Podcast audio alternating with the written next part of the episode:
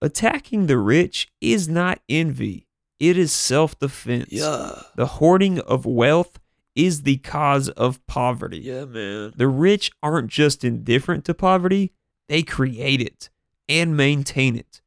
This quote by Jody Foster is perfect in the sense that it sums up exactly what liberals believe when it comes to wealth distribution. Democrats have been fine-tuning this rich people aren't paying their fair share narrative for years now, and it has many people convinced that 1% of America's population is spending all of their free time counting the precious gold that they keep in some 1,500 square foot vault somewhere in their mansion. I like to picture Scrooge McDuck swimming around in a room full of gold coins when I think of this, but most likely this isn't true for the vast majority of wealthy Americans. Hopefully all of them. Hopefully. So what exactly does the left want to accomplish with this narrative of the rich hoarding all of America's money? Well, to sum it up, liberals insist on the government taxing the rich more in order to redistribute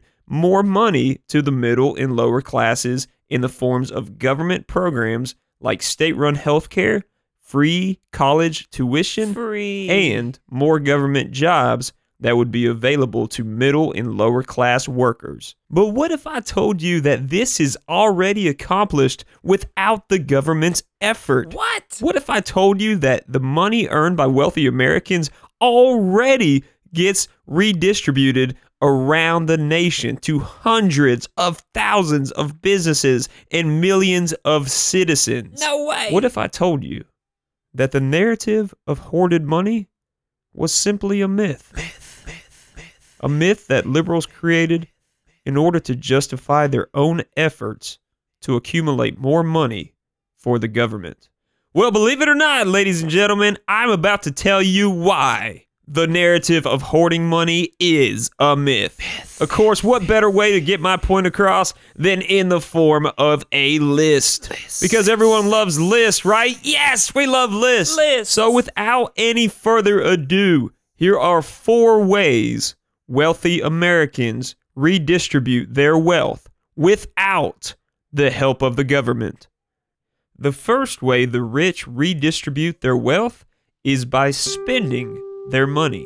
Americans enjoy spending money. It's what we do extremely well. Yeah. There's nothing more American than getting paid, getting laid, and blowing all of your paycheck on material objects that you don't need. Americans probably spend money better than anyone else in the world, and the wealthy in our country are no exception to this rule. So obviously, rich Americans spend more money than middle and lower class Americans, and it's this massive amount of money leaving the pockets of wealthy Americans that enters the pockets of everyone else, providing goods and services for these wealthy Americans. Does money just magically vanish when a rich dude drops $55,000 on a new Chevy Corvette?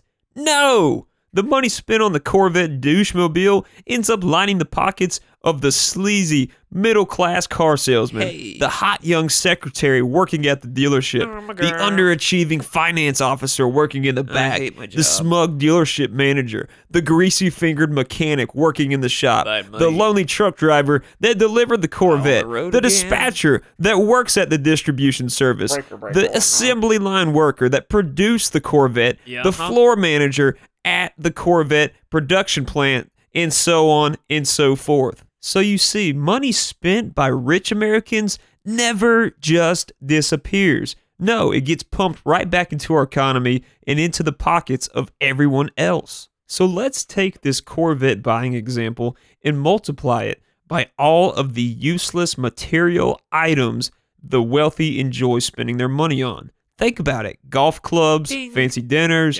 motorcycles, expensive clothes, fine wine, the newest technology, swimming pools are all useless products that the rich purchase every year, and workers within these industries benefit from this process. The entire residential landscaping industry practically owes its existence to the upper class. So keep in mind, ladies and gentlemen, when the wealthy spend their money, it doesn't evaporate into thin air. It gets pumped right back into the American economy in an effective and efficient manner. The second way the rich redistribute their wealth is by saving their money in banks. Just like the vast majority of Americans, the wealthy among us also place their hard-earned dollars in the security of banks. Why does this matter, though? How does some rich dude storing his cash in a bank help me? Many people don't understand that when more money makes its way into the hands of retail banks, the cost of borrowing money goes down. This is simply the principle of supply and demand. Boring. A larger supply of money equals a lower price. Of course, this price is known to us in the form of interest rates. Oh. Now, are you telling me that when the rich people put the money in the banks, that I can get a loan for a cheaper interest rate? Yes, Lenny, that's right. When rich people put more money in banks, interest rates go down.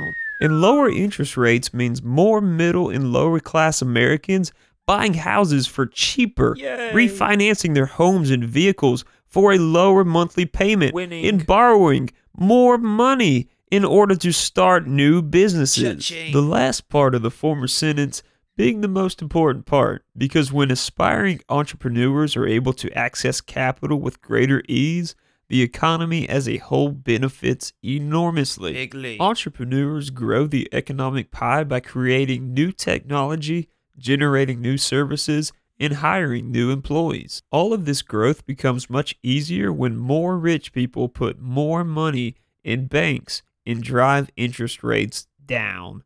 Banks get a bad rap these days, but our country is truly lucky to have such a successful banking system that supports so much of our economic growth. The third way the rich redistribute their wealth is by investing their money.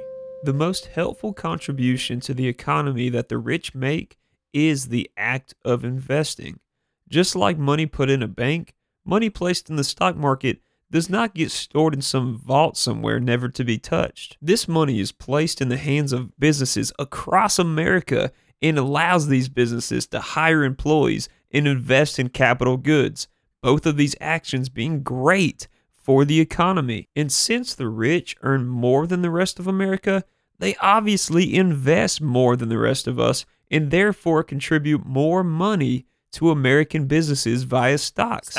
This act is a major driving force for the U.S. economy. Not to mention, a large portion of the thriving tech industry can attribute its success to the recent emergence of angel investors. No. Angel investors are super rich individuals who drop a lot of money on new entrepreneurs and help guide them through the process of starting their businesses.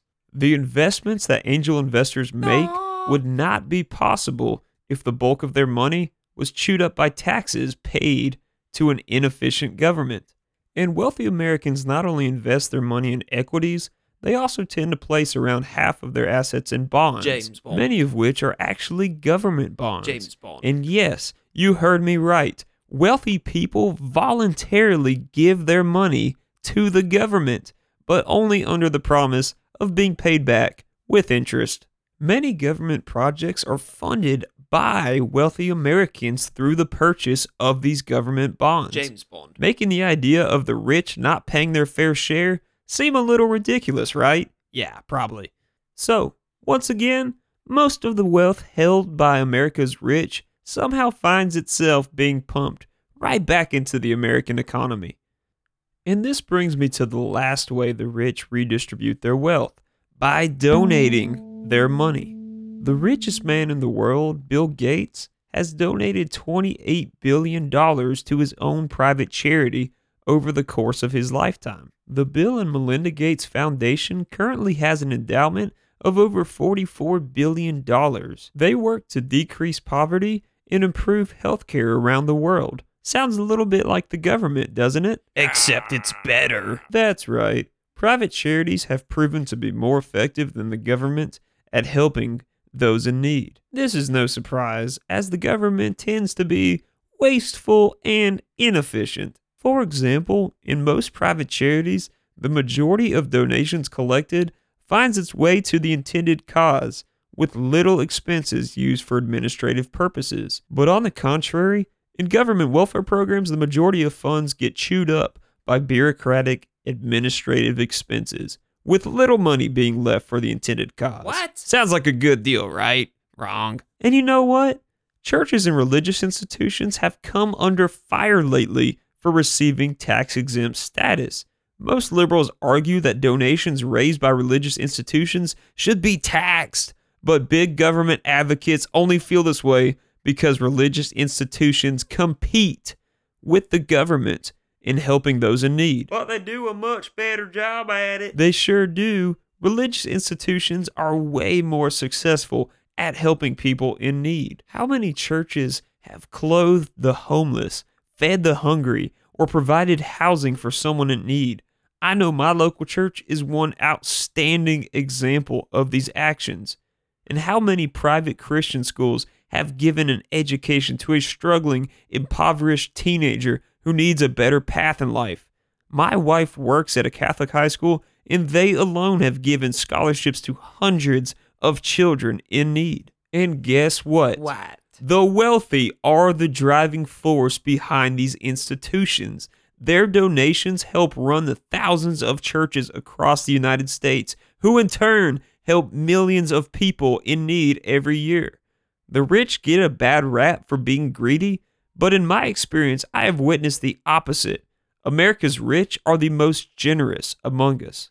To wrap this section up, Bill Gates has pledged to donate 95% of his personal fortune to charity by the end of his lifetime. Whoa. Meaning that he will donate more of his money than he paid in taxes to the government. How's that for being generous? So the idea that the money earned by wealthy Americans is sitting in a vault somewhere waiting to be counted by money-hoarding goblins is just simply one big fat myth. The money earned by America's rich is redistributed without the help of the government. And that money contributes to the overall success of our economy. So thank God for rich people, and thank God for capitalism. I'm grateful. Are you? Before we go, I'd like to advertise something to you people. My wife and her sister hand make these incredible custom-made wreaths, and they sell them online on Etsy. They spend countless hours working on these things, so if you're interested in a custom-made wreath or thank you card, then visit Etsy.com and type in Kara's Lemonade. That's K-A-R-A-H-S Lemonade on Etsy. All proceeds go to my 7-month-old baby, so check it out. And I'm Greg Stevens, the Libertarian Millennial. If you like the show, then you can subscribe to it anywhere you find your podcast. You can also read my blog posts at thelibertarianmillennial.com and facebook.com/thelibertarianmillennial and Twitter. I think I'm like the Libertarian Millen or something like that on Twitter. So you can check me out there as well. All right, guys, I will see you next week.